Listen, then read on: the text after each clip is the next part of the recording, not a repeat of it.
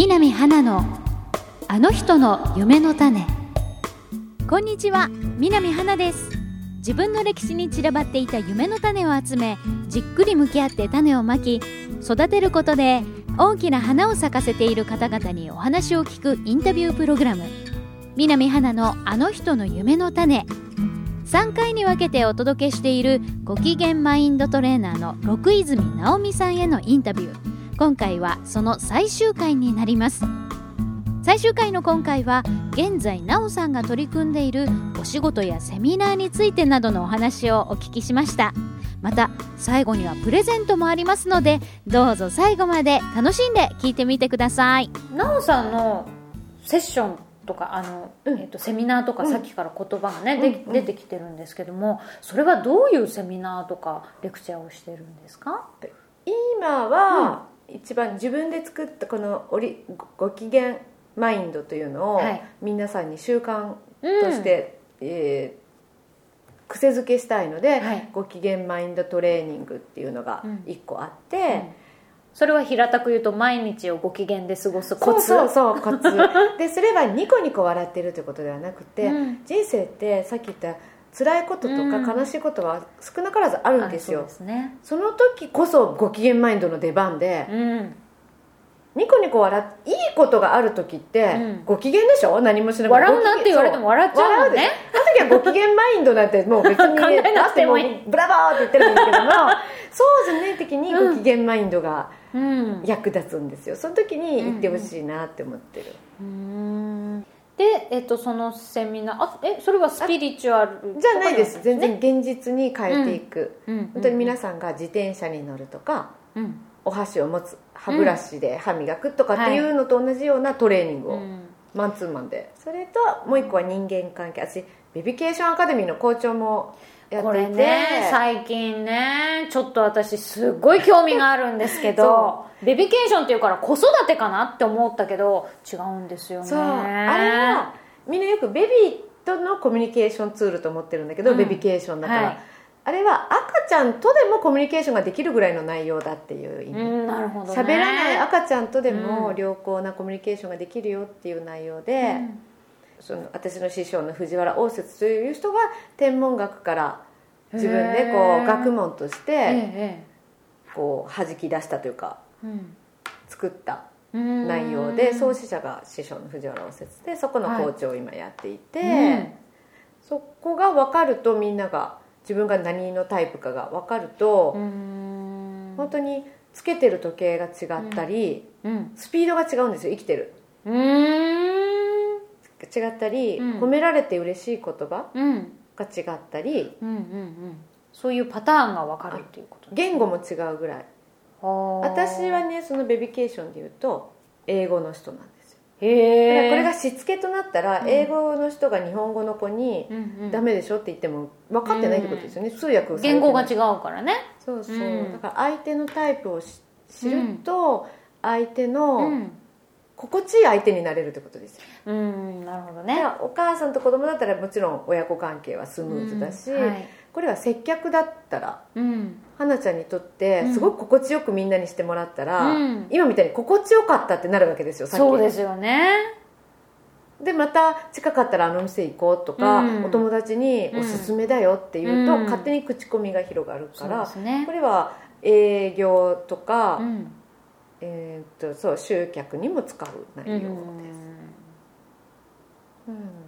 うん、何にでも昨日はね、うん、あの本当私の母ぐらいの人が診断を受けてくださって、うん、もうえお父さんと私定年でずっと家にいるようになるから、はい、ちょっとどうしたらいいか教えてみたいな、うん、だからそういうのにももちろんパートナーシップをつって、うん人間生きてる限りね、うん、やっぱり一人で生きているっていうのはありえないですからね。誰かと必ずコミュニケーションを取るからどうせ取るんだったらお互い気持ちいいコミュニケーションの方がいいしね。この前はね合コンイベントで、うん、またベビケーションの、うん、ベビケーションを変えてラブケーションとしてラブケーション診断士が入って、合コンの時も相手の、あ僕この人狙ってるんですって言って、聞いて、この攻め方でって言って落ちるかどうかみたいなのをやってたそれは実験？うん。うん、実験というかあの成功率がどんだけとかね。赤外もそれを使ってやると盛り上がるんですね。異様に。楽しかったみたいな。話が合う者同士合わせとけばいいわけでしょ？そうですね。まずは。えその場にいたかった私。えー、そんなこともできるんだ。で相手も「あの人ちょっと落としたいわ」っていう時は言ってくれたら、うん、この言葉がいいよとかへえキューピッドになれる。そう。へえそんなベビケーションアカデミーの校長先生。校長なんですよ、ね、で日本ご機嫌化計画っていうのは、はい。具体的にはこれからどんなことをしていこうと思ってるんですか？そのベビケーションもまあそのご機嫌になるための手段の一つですよね。ご機嫌マインドトレーニングっていうのを私が今やっていて、うん、あのまだ始めたばかりなんですよ4月に。え4月ってこの月、うん、そう。でモニター期間中で受けてもらって、けあのフォローもすごくしていくんですね、うんうん、卒業したからといって終わりではなくて。で本当に癖づけるまで。なったら、うん、いつか私の分身が現れてくれたらね、うん、各都道府県に一人奈緒さんがみたいな人がいたら、うんうんうん、各都道府県ご機嫌になるもの、ね、そうそうそう。だからご機嫌リーダーとかね、作っていきたいしご機嫌体操を作りたいんですよ。ご機嫌ソングでご機嫌体操をする、へでちっちゃい子からおじいちゃんおばあちゃんまでみんなご機嫌になそうご機嫌になっちゃうような体操を作りたいです。へえあとご機嫌茶とかね。ご機嫌。茶。いいくないですか。ご機嫌茶いいね。いいでしょ？語呂もいいし。でしょ？ご機嫌茶そうそう。それは作りたい。でそれは日本だけにとどまらないんですよね実はね。世界化を目指して。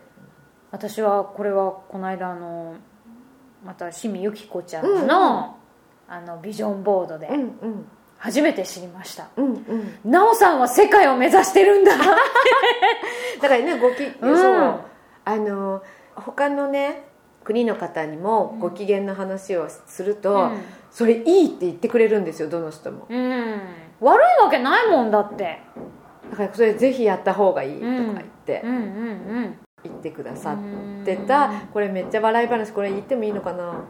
めっちゃ笑い話なんですけど、はい、その人とても素敵な方で、はい領事館の車に乗せてもらってたんですよ、うんうん、でめったに乗れないんですってね、うん、なのに私はその方が今日領事の車って言ったから私領事さんだと思って運転手さんが「ねえね太郎とか。領事さん領事さん」って言ってどう見ても日本人じゃないけど領事さんなんだなと思って、ジョージみたいな。そう「領事さん領事さん」って言ってて、うんうん、他の子にも「領事さん運転してもらった」って言っててみんなに「それ領事館だよね」って言われてすごいすごい大事件みたいに。でもそれもあの知らないことが功を奏したパターンですよね。領事館の車って言ったら「えー、そんなの?」って思ってたかもしれない。でも奈緒さんだったら「えー、そんなのなかなか乗る機会ない。よろしくお願いします」って絶対言ったとは思うけど。そうもうすごい、うん、私もう一個あるんですよ、うん、フリーメイソンの会があるからって言われた時に私、うん自由な瞑想の会かと思って。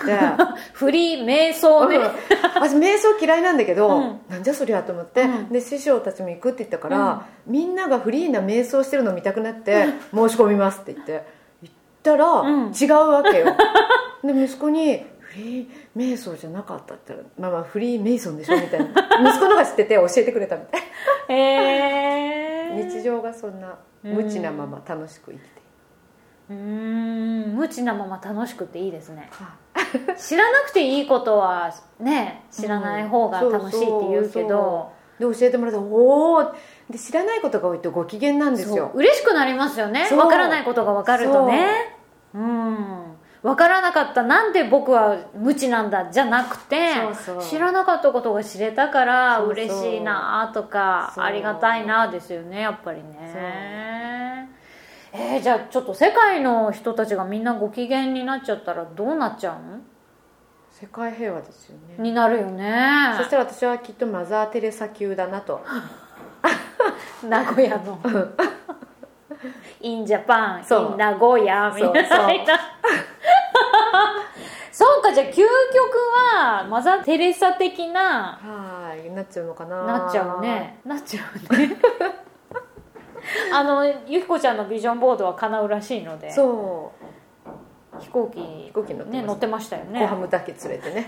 みんなを置いていくの。あれコハム。コハムだったコハムだけは抜けていきます。えー、楽しいですね。面倒見れない。そうコハムっていうのはね黒い可愛い猫がいるんですけど、うん、あの奈緒さんのフェイスブックによく出てくるお茶目な猫で、トイレのあれ何でしたっけ？手洗うタンク？そうそう。タンクのところにスポッて待ってたりとか、ね、あれなんであんなジャストサイズなんだろうね。パソコン切ったりとかね。そう。仕事してるねあとなんだっけ？いろんなことありますよね。いろんなこと。とんちんかんなことがね。ここに頭の上に乗ってる時もあります。パソコンそうだそうだ。そんなのもありましたねねでも奈緒さんの周りで起こってることは全てご機嫌の種なのね。そう。小ハムもそうよね。みんなね 嫌じゃないの？私ねバッグの中でもおしっこされてること、うん、もう結構な損失、お財布とかが、うん、なのに、うん、奈緒さんから聞くと楽しそうに聞こえるけど自分だったらどうかなとかって言うんだけど私はええー、とか思うけど、うん、楽しそうに見えるらしいで。す それすら。実際に楽しんでるしね。うんそう。大ショックって言い方がすごい楽しそう、全然ショックそうじゃなくね。そうそうえー、でもなんかこう印象今のねお話を聞いてて、うん、もうどんななんか嫌なこととかも、うん、奈緒さんのフィルターを通ると浄化されてみんなご機嫌になっちゃうみたいなだからみんなね、ね、まずは会いに来てほしいんですよ、うん、で言ってくれたら、その悩み事を、えこれってこうだよっていう違う角度から言って ああみたいな、ね、そうかみたいな感じになる。そうですね。そう。本当私も何度もそれは実感してるんですけど。ねじゃあその、えっと、ベビケーションアカデミーの校長先生と、うん、あとご機嫌マインドトレーニング、はい、基本はその2本ですね。うんすね、あとはいろいろ押し花書道もやったりとか、ね、いろんなところでこう交流を持ちながら少しずつ自分の周りからご機嫌を増やしていってまずは日本をご機嫌にしてゆくゆくは何年でしたっけ？世界2017年。もうすぐだね。そうなの。私英語いいかしらと思いながら。大丈夫です。うんうんうん。でもご機嫌ってなんかなんか共通の分かる気がする。ねえ。分かる。うん。分かるっていうかな。理解してもらえると思う、うんうん、ご機嫌っていう、うんうん、ああなんか笑顔で、うんうん、なんかハッピーそうなことかなって、うんうん、絶対どの言語を喋ってる人も分かると思う、うん、うわ楽しみですね2017年ね。待っててください皆さん。ねえ。じゃあちょっともうなんだろう今日嫌なことがあったとか、うん、そういう思いでこのポッドキャストを聞いてくださってる方もいるかもしれないんですがそ、ね,、の方に何かアドバイスというか日本世界ご機嫌化計画を目指す奈緒さんから何かメッセージはないですか？えー、ブルーなことがあった日は、うん、ブルーなことがあったと認めて、うん、落ち込んでください。だよね、うん、それからまあね期間はそれぞれ違うので、もうそろそろへこむの飽きてきたなとか これいつまでやってるんだろう的な ことを。私ね、今ね気づいてしまった、あの悲しいことがあった日に、すぐに LINE で返ってきた返事は、まさにそれと似てることでした。そう。だってそれどうしようもできないから、私その事実は変えられないからそうだよね。まあそれああ本当に悲しいって泣いた方がいいし、うん、すごい味わったなあの日。そうそう。だけど翌日だったかその次の日くらいにはもうケロッとしてたの、う。ん、もうそうそう人ってね疲れるし次に向かっていかないと動けないし。本当だよね、うんちょっとなんか最後のメッセージを私自身も 奈緒さんから 言われて、実際にこうやったことだったんですけど、うん、本当そうなので もし今落ち込んでるっていう方はぜひやってみてください、はい、ご機嫌になること間違いなしですよね。うん、でそれでもなんかご機嫌になれないなっていう時は奈緒さんに連絡すればいいの？連絡してくださいね、うん、会いに来てもらうのが一番ウェブサイト？あのフェイスブック見てもらうだけでもだいぶ楽っていう人もいます、あそうだよね、うん、そうだよね。死ぬほど私の自撮り画像がご機嫌。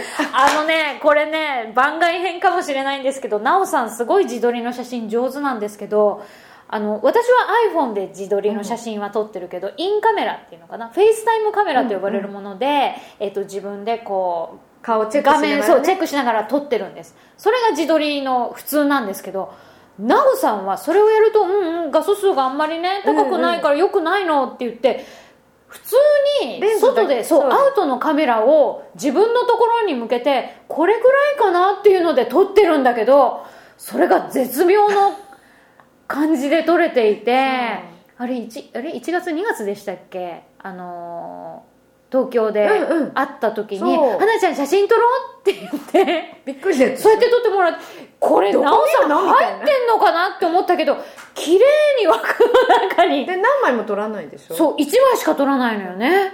でもあのご機嫌具合。奇跡です。でもやっぱご機嫌でいるとそういう奇跡も起こるんだなって思います。ねえ、うんだからもうなんかこう私はもうフェイスブックをね、もう毎日楽しみに見ているので、フェイスブックの投稿でどんどん毎日ご機嫌化してるところを見ていきたいんですけれども、うん、それ以外にもね、名古屋にすぐに来れるような人はぜひ生直さん会ってほしい、ね。ぜひ。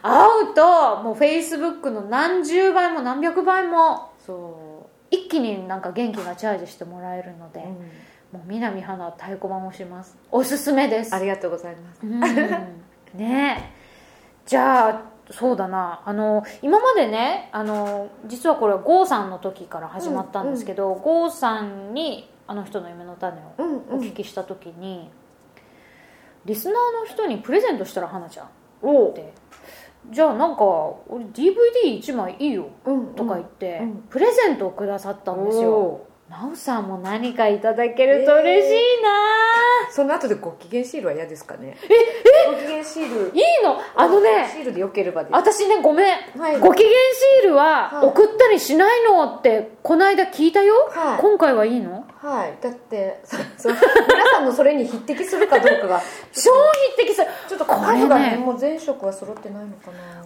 このご機嫌シールは本当にすごいシールですよ。揃っているので1枚ずつ。嘘、はい、私間引いちゃおうかな って思うくらいなんですけどあのねこれ後で写真であの、はい、出しますので見ていただきたいんですけど。これ本当に開運になるのでこれ、ね、自信はあります。あの奈緒さんの似顔絵のシールなんです、うん。うん、説明って言ったらただ単純にそれなんだけれどもこのシールを貼った人が嘘のようにい。ろんな奇跡を引き寄せていたりするんですよね。私もそうなの。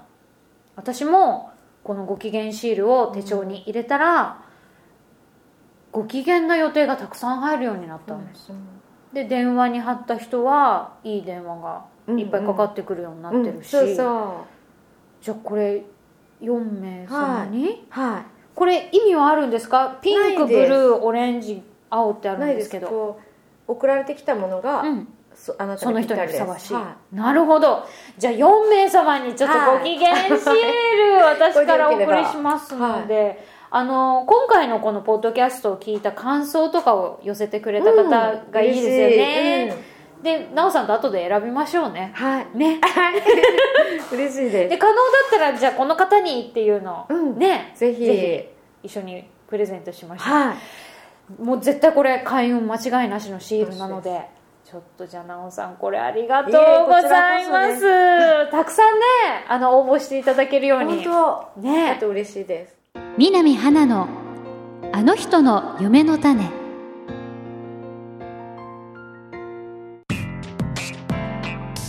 はい。六泉直美さんのインタビュー全3回聞いていただきました、えー、最終回だった今回は、えーまあ、日本ご機嫌化計画とはとか、えー、なおさんのセミナーオリジナルメソッドのご機嫌マインドトレーニングとかあとはベビケーションアカデミーの校長先生とかねいろいろおっしゃってましたけれども全てがやっぱりこう習得していくとご機嫌につながるっていうことで、まあ、このご機嫌は日本ご機嫌化計画というのを今やってて実施しているところですけれどもゆくゆくは世界に広がっていくものなのでね、えー、楽しみですねこれからね。そして、えー、実はその中にちょっと出てきたベビケーションアカデミーの話なんですけれども実はですね私名古屋に行った際にこのレクチャーを受けてきましてなんと鑑定士としてきちんと資格を取ってまいりました。なのでこれから東京でですねこのベビケーションの、えー、鑑定会というか、えー、ままずはあのどんなものかっていうのを体験していただく体験会っていうのをですけれどもその後で、えー、まあ、個人鑑定というかあの何かこう悩みがある場合にはちょっとそのメソッドを使いながらお悩み聞いてちょっと何か解決できることがあればなと思って。まあ私はクロスメディアパーソナリティっていうことでこれからどんどん活躍していきたいんですけれども、まあ、今回のこのなおさんのお話を聞いてね人間って生きている限り一人で生きてるわけじゃないわけですよ。だからどうせ人とコミュニケーションを取るんだったら気持ちよくコミュニケーションを取っていきたいなっていうふうに考えてでそのためにちょっと役立つツールになるんじゃないかなって思ったんですねこのベビケーションというのが。なので私はこれからちょっとこのねベビケーションっていうのも使いながらあの人と人とを潤滑にあのつないでいけたらなというふうに考えています。まあ、このなおさんにインタビューさせていただいたりじっくりいろんなことをお話しさせていただく機会を持ってたからこその、えー新しい道でもあるんですけどね。本当にそういう意味でもあのいろんな人をご機嫌にすることがね私もできるんであれば本当に嬉しいなと思います。まあいろんなところでいろんなきっかけをなおさんって私に対しても作っていただいてるのでこれからもねまたこのご機嫌化計画の中であのお互いにいいことが起こるといいななんていうふうに思います。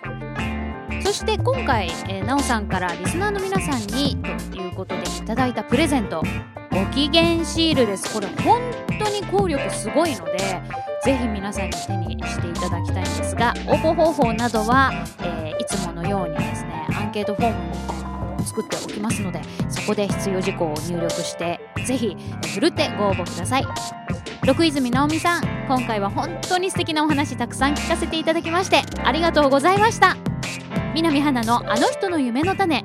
次回もどうぞお楽しみに。